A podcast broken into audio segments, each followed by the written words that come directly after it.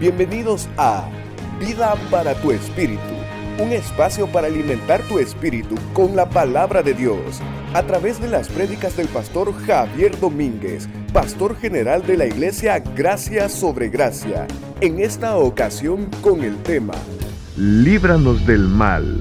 Padre nuestro, que estás en los cielos, santificado sea tu nombre. Venga tu reino, hágase tu voluntad aquí en la tierra como se hace en el cielo. El pan nuestro de cada día, que es Jesús, danoslo hoy. Y luego dice, perdona nuestras deudas, así como también nosotros perdonamos a nuestros deudores. Luego llegamos a no nos metas en tentación y por último, líbranos del mal. Hay una pregunta que quiero responder de un inicio, porque la Biblia dice que tenemos que pedirle al Señor que nos libre del mal. Ahora bien, Jesús dijo, en el mundo tendréis aflicción, pero confiad, yo he vencido al mundo. Es decir, si Dios tuvo una victoria en la cruz del Calvario sobre el mundo y sobre Satanás, ¿por qué nos pide a nosotros que todos los días le pidamos ser libres de este mal? Y es que específicamente cuando habla la palabra del Señor acerca de la victoria de Jesús en la cruz, debemos de entender que hay muchas cosas que ya fueron aplicadas, pero otras todavía no. Otras están esperando su cumplimiento en la economía de Dios, es decir, en la dispensación del Señor de todo el tiempo y de sus bienes. Hay cosas que todavía faltan por cumplirse, se van a cumplir. Y dentro de esas está el atar a Satanás eternamente, el hecho de enviarlo al lago de fuego, el hecho de que desaparezca de este lugar. Es decir, aunque nosotros somos cristianos y aunque Jesús venció a Satanás en la cruz, no podemos nosotros ignorar que Él todavía está activo. Fíjese que vamos a leer el libro de Colosenses capítulo 2, versículo del 13 al 15 y dice así. Y a vosotros, estando muertos en los delitos y en la incircuncisión de vuestra carne, os dio vida juntamente con él, perdonándonos todos los delitos, anulando el acta de los decretos que había contra nosotros, que nos era contraria, quitándola de en medio y clavándola en la cruz, y habiendo en ella desarmado completamente a los principados y a las potestades, los exhibió públicamente en el desfile triunfal. Es decir, todas aquellas cosas, todos aquellos pecados que a nosotros nos culpaban, dice la palabra del Señor que ese decreto que había contra nosotros, esa deuda que nosotros le debíamos al Señor fue clavada en la cruz. Pero en la misma cruz en que nuestros pecados fueron clavados, nuestra deuda al Señor fue saldada Dice el versículo 15 que pasó algo muy interesante con respecto a Satanás y con respecto a los demonios. Dice, y habiendo en ella desarmado completamente a los principados y a las potestades, los exhibió públicamente en el desfile triunfal. Desarmado completamente. Una de las cosas que usted debe de entender es que Jesús, es que Dios todavía no ha quitado a Satanás de este mundo. Todavía no ya hizo, ya hizo el juicio, ya Satanás ya fue, eh, ya fue enjuiciado, pero todavía no se ha ejecutado la condena. Es decir, aunque en el libro de Juan se nos dice a nosotros que Satanás, que el juicio sobre este mundo ya vino y que Satanás va a ser expulsado, aunque también en 1 Corintios 15 se nos dice que todo dominio sobre este mundo, cualquier dominio, poder y autoridad va a ser quitado de la tierra, todo eso va a suceder cuando Jesús venga por segunda vez. Cuando después de la tribulación comience a reinar, precisamente estos versículos vamos a, poder ver que se dan cumplimiento. Pero mientras eso llega, todavía Satanás está activo. ¿Por qué? Por eso Colosenses es muy importante leerlo. Porque si usted se da cuenta, dice, y habiendo en ella desarmado completamente a los principados, es decir, Dios no ha destruido a Satanás. Dios todavía no ha puesto en prisión eterna a Satanás en el lago de fuego. Todavía no. Pero lo que Él sí ha hecho es desarmarlo. ¿Y qué es lo que le quitó principalmente a Satanás? El poder de condenarnos a nosotros. El hecho de que Él, de que Dios nos haya justificado por medio de Cristo Jesús, Satanás ahora con nosotros los creyentes, él no puede hacer lo siguiente. ¿Qué es lo que no puede con nosotros los cristianos? No puede poseernos, no puede maldecirnos. Ok, esto es importante entender. Es que fíjese, ¿en qué versículo estamos? Líbranos del qué? Del mal. Lo que quiero explicar es de qué trata ese mal del cual tenemos que pedirle a Dios todos los días ser librados. Hay un mal del cual nosotros no ponemos que pedirle a Dios porque nunca lo vamos a sufrir, que es posesión demoníaca. ¿Ok? De ese mal no vamos a padecer. Entonces, cuando la Biblia nos dice a nosotros, líbranos del mal, no se refiere a posesión. Porque el cristiano no puede ser poseído, en primer lugar. En segundo lugar, Satanás no nos puede maldecir ya a nosotros. Por ejemplo, si usted ha escuchado de repente que una persona le dice a otra, mira, yo me enteré de que una tu brujería te hicieron y anda el pobre creyente todo afligido, ¿verdad? de que, que mire pastor, una bruja, dicen que oró contra mí, que no sé qué, no se preocupe. Quiero que entienda que Satanás no tiene ya el poder de maldecirlo a usted si usted es verdadero creyente. Dios desarmó a Satanás. Ya no nos puede maldecir a nosotros, no nos puede poseer a nosotros, no nos puede llevar a la ruina tampoco ya. No puede. No hay justo desamparado ni su descendencia que qué. Dios ha hecho tal obra de misericordia en nuestra vida que Satanás no nos puede llevar a la ruina. Cuarto lugar, tampoco él pueda destruirlo a usted. Porque eh, eh, debe entender de que usted está en las manos de Dios, dice la palabra, y nadie lo puede arrebatar a usted. Y eso me lleva a lo quinto, que Satanás no puede a usted ya llevarlo a condenación eterna. Es decir, ya, ya Satanás ya no lo puede separar de Dios a usted. Entonces, cuando Dios viene y vence a Satanás en la cruz del Calvario también, lo que hizo fue desarmarlo, principalmente de la condenación de llevarnos a nosotros a condenación, es decir, a la acusación que hace Satanás sobre nosotros todo el tiempo. De hecho, aunque ahorita Satanás delante de Dios nos sigue acusando, porque así lo dice el libro de Apocalipsis, todavía nos sigue acusando, pero es importante entender de que eso no aplica ya para nosotros, o sea, no nos afecta en nada los que hemos sido lavados por la sangre del Cordero. Por eso que cuando una persona tiene manifestaciones demoníacas, normalmente es porque no es cristiano. Normal, normalmente, no es siempre, normalmente, porque eh, primero hay que comprobar si realmente es un demonio, porque el demonio, porque Satanás no puede poseer a nadie. Hay, hay unos conceptos que en teología se ocupa como es demonización del creyente, se ocupa, que es cuando de alguna manera, por alguna corrupción específica, el creyente, esa área le ha entregado de tal corrupción a Satanás que Satanás tiene cierto control, dicen, pero no es un control de posesión, sino que es un control de que siempre cualquier cosa que le ponga enfrente lo va a pecado a usted en esa área siempre. Entonces, pero realmente Satanás ya fue vencido en la cruz. Usted puede leer en Juan 12:31 que Jesús dijo que hoy es el juicio de este mundo, dijo, antes de morir, y que Satanás iba a ser vencido y expulsado.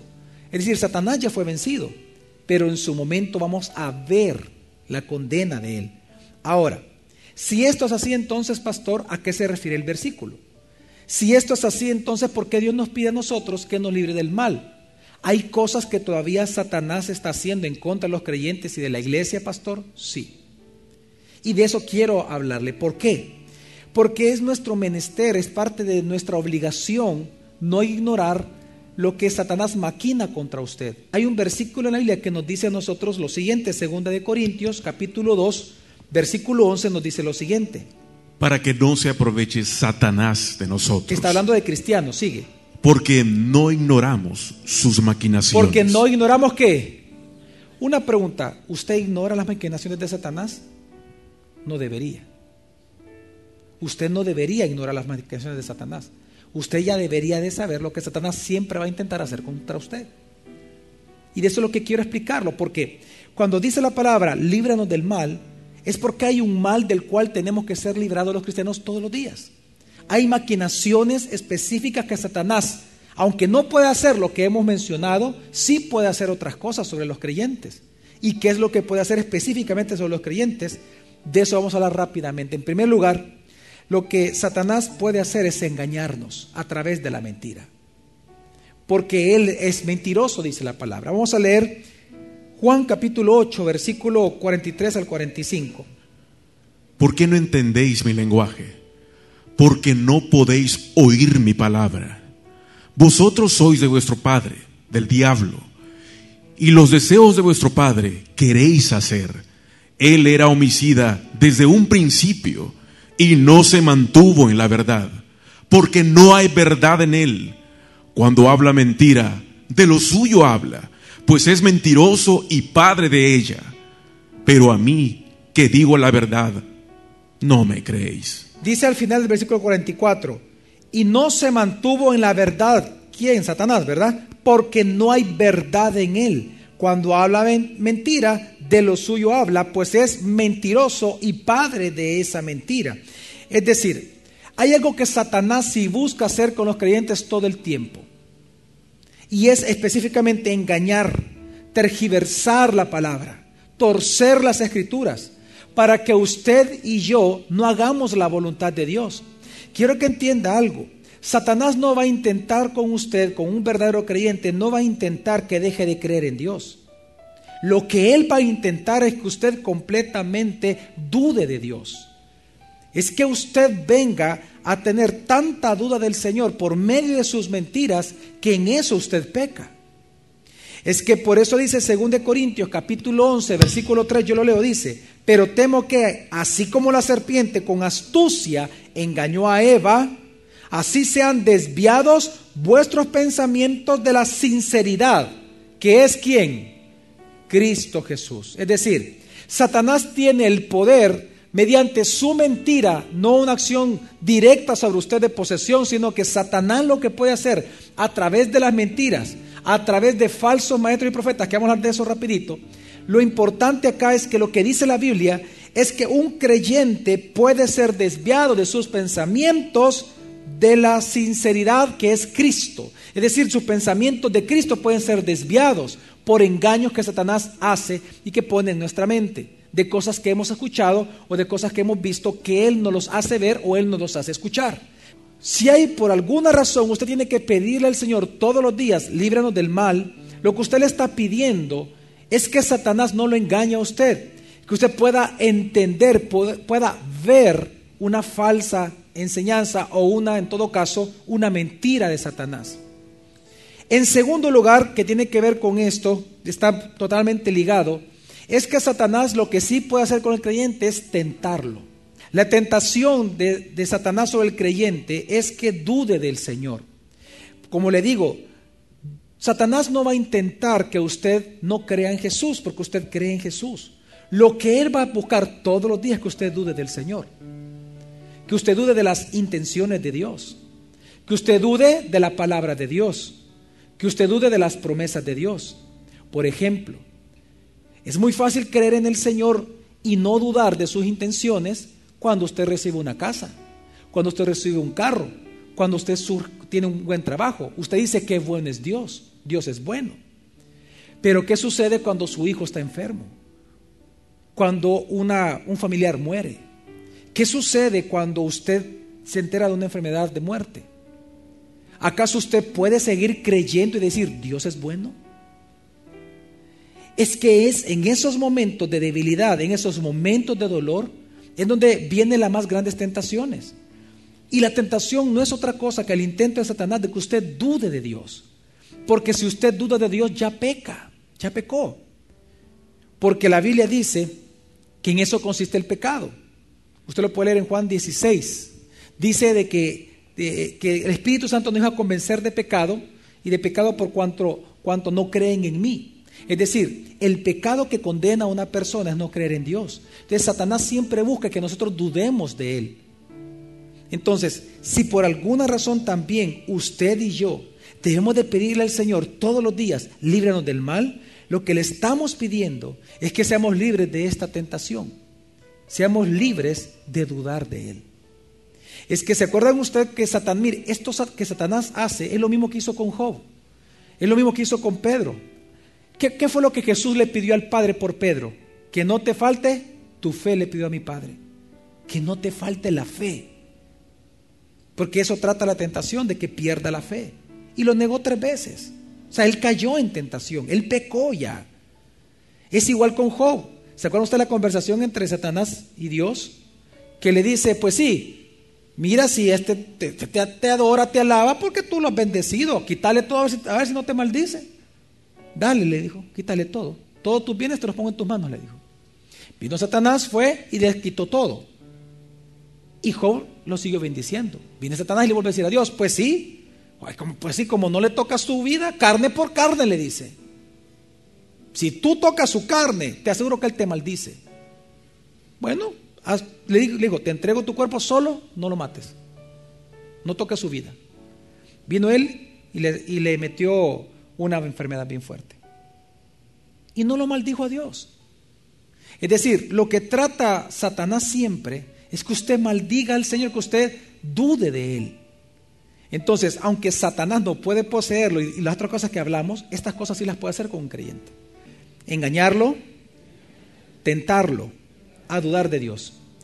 En tercer lugar, ¿qué puede hacer también Satanás con el creyente? El tercero está totalmente ligado a los otros dos. Y es el que una persona crea falsas doctrinas. Engañarlo ya doctrinalmente. Es interesante que cuando Jesús viene y le habla al pueblo de Israel, exclusivamente al pueblo de Israel, y habla de la tribulación que ellos van a vivir, viene Jesús y les dice a ellos en Mateo 24, 24 lo siguiente. Porque serán levantados falsos mesías y falsos profetas, y mostrarán grandes señales y prodigios, hasta el punto de engañar, si fuera posible, aún a los escogidos. ¿Aún a qué? A los escogidos. Es que fíjese una cosa. Qué importante es entender, dice, que los falsos mesías van a tener tantos poderes y milagros que ellos van a engañar, si es posible, a los escogidos. No dice que los va a engañar, dice si es posible. Es decir, la presión de Satanás es tan fuerte a través de los falsos maestros que la intención de él es extraviar a los escogidos. Aquí le está hablando al pueblo de Israel, pero lo mismo es aplicado a nosotros. ¿Por qué? Porque lo menciona el Nuevo Testamento. La misma maquinación de Satanás que él va a tener en la tribulación con los judíos, lo mismo hace ahora con nosotros, la iglesia. La misma intención y la misma maquinación. Eso lo, lo vemos nosotros en 2 Corintios, por ejemplo, capítulo 11, versículo 13 al 15, cuando dice, Porque estos son falsos apóstoles, obreros deshonestos, que se disfrazan de apóstoles de Cristo. Y no es de extrañar, y no es de extrañar, dice, ¿por qué? porque el mismo Satanás se disfraza de ángel de luz. Es decir, ¿quién controla a estos falsos apóstoles? ¿Quién los controla? Satanás. Por eso es que dice la palabra que todo falso maestro nunca se va a convertir. ¿Sabe usted? Lo dice la Biblia. No se convierten porque ya fueron, ya, está- eh, ya fueron puestos para eso, para que otros se pierdan. En el libro de Judas aparece. Entonces Satanás los controla específicamente. Ahora, ¿qué sigue diciendo? Escuche bien. Así que no es muy extraño si también sus ministros se disfrazan como ministros de justicia, el fin de los cuales será conforme a sus obras. Así que no se extrañen que si Satanás se viste como ángel de luz, sus ministros, los embajadores de Satanás, se vistan como ministros de qué? De Dios. Es decir, es importante para nosotros entender de que Satanás sí claramente puede tener una acción sobre el creyente, pero si éste lo permite. Y una de estas es engañarlo. ¿Qué es lo que pasa con Hechos 20? Que tenemos un caso real. Hechos 20 del 29 al 30, que dijo el apóstol. Yo sé que después de mi partida entrarán entre vosotros lobos feroces que no perdonan al rebaño. ¿De dónde salen estos? Y de entre vosotros mismos se levantarán hombres que hablan perversidades para arrastrar a los discípulos tras sí. ¿Cuál es la intención de Satanás de que se levanten estos hombres? ¿Arrastrar a quiénes? A los discípulos. Es decir, mire, todo el tiempo nosotros estamos en una guerra espiritual, todo el tiempo. Y quiero que entienda que aunque Satanás no lo pueda usted poseer, aunque Satanás no lo pueda acusar ya, pero sí lo puede engañar. Sí lo puede engañar a usted. Y es que lo que usted tiene que entender es que Satanás infiltra hombres moralmente buenos muchas veces en las iglesias. Y cuando tienen cierto nivel de influencia, comienzan a enseñar ya falsas doctrinas. Pero estas falsas doctrinas las enseñan como que si fueran verdaderas, porque son personas elocuentes. Usted los escucha y a usted lo convencen. Pero es sobre todo aquellas personas que no conocen palabra. Es que usted tiene que entender de que este es un tema real. La gente tal vez pudiera pensar que no existen los falsos profetas, ya, o que no hay en San Salvador. Entonces la Biblia es mentirosa. Dios es mentiroso. Estas doctrinas que ocupan los falsos maestros son de Satanás, proviene de Satanás. ¿Por qué? porque hasta Pablo mismo le llama doctrinas de demonios. Y si no me cree, 1 Timoteo 4.1 dice, Pero el Espíritu dice claramente que en los postreros tiempos algunos apostatarán de la fe, escuchando espíritus engañadores y a doctrinas de demonios. y a doctrinas de demonios. Los que apostatan, quiero que entiendan que nunca fueron creyentes. Estas tres principales cosas que hace Satanás con el creyente son importantes, pero hay otras más. Por ejemplo, el mismo engaño de los de, de- de a través de falsas doctrinas lo hace a través de falsos maestros. Pero los falsos maestros es importante entender que son reales. ¿Por en qué sentido? Es que tiene que entender que la, lo admirable que Dios todavía ha dejado que Satanás haga son señales y prodigios. Dice la palabra del Señor en 2 Tesalonicenses capítulo 2, versículo del 8 al 9, el poder que va a tener el inicuo cuando venga Jesús. ¿Qué dice la palabra? Entonces será revelado el inicuo, a quien el Señor matará con el soplo de su boca y destruirá con el resplandor de su venida, cuyo advenimiento es por obra de Cuyo Satanás. advenimiento es por obra de qué? Una vez más, él obrando en la tierra. Sigue. con toda clase de poderes y señales milagrosas y prodigios mentirosos. Poderes, señales y prodigios. No todo lo real es verdadero. ¿Ok? Usted puede ver un milagro y ese milagro es real, pero no es verdadero porque no se basa en la verdad. Entonces, quiero que entienda que el falso maestro tiene muchas cosas, que por eso que la gente se fascina. Pero si tan solo la gente, el cristiano, regresara a la palabra y escuchara lo que hablan, dirían, uy, uy, uy, eso es herejía. Entonces, Satanás todavía sigue maquinando esto. Es que, mire, quiero que entienda cuál es el problema de cómo hoy en día está maquinando Satanás estas cosas contra los creyentes y contra las iglesias. Mateo 24, 23, 24. ¿Por qué es importante pedirle a Dios que nos libre del mal? ¿Qué tipo de mal hoy en día enfrenta la iglesia evangélica, por ejemplo? Entonces, si alguno os dijera, he aquí el Mesías, o aquí, no lo creáis, porque serán levantados falsos Mesías y falsos profetas, y mostrarán grandes señales y prodigios, hasta el punto de engañar, si fuera posible, aún a los escogidos. Otra maquinación que Satanás hace que no debemos de ignorar, por lo cual debemos de orar todos los días, es que Satanás siempre va a intentar que se estorbe la palabra de Dios, siempre.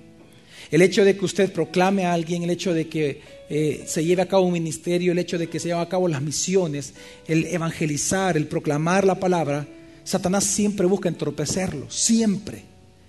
Esto lo dice la palabra, por ejemplo, en 1 Tesalonicenses capítulo 2, versículo 18, dice el apóstol Pablo. Por lo cual, quisimos ir a vosotros, ciertamente yo, Pablo, y más de una vez, pero Satanás nos estorbó. Pero Satanás, ¿qué? Por eso es que todos los días, ¿cómo tenemos que pedirle al Señor? Líbranos del mal. Cuando habla, cuando Dios nos enseña que, que seamos librados del mal es porque todas estas cosas Satanás tiene el derecho de hacerlas. Todavía. Todavía tiene el derecho. Por un poco de tiempo nada más. ¿Qué también Satanás puede provocar?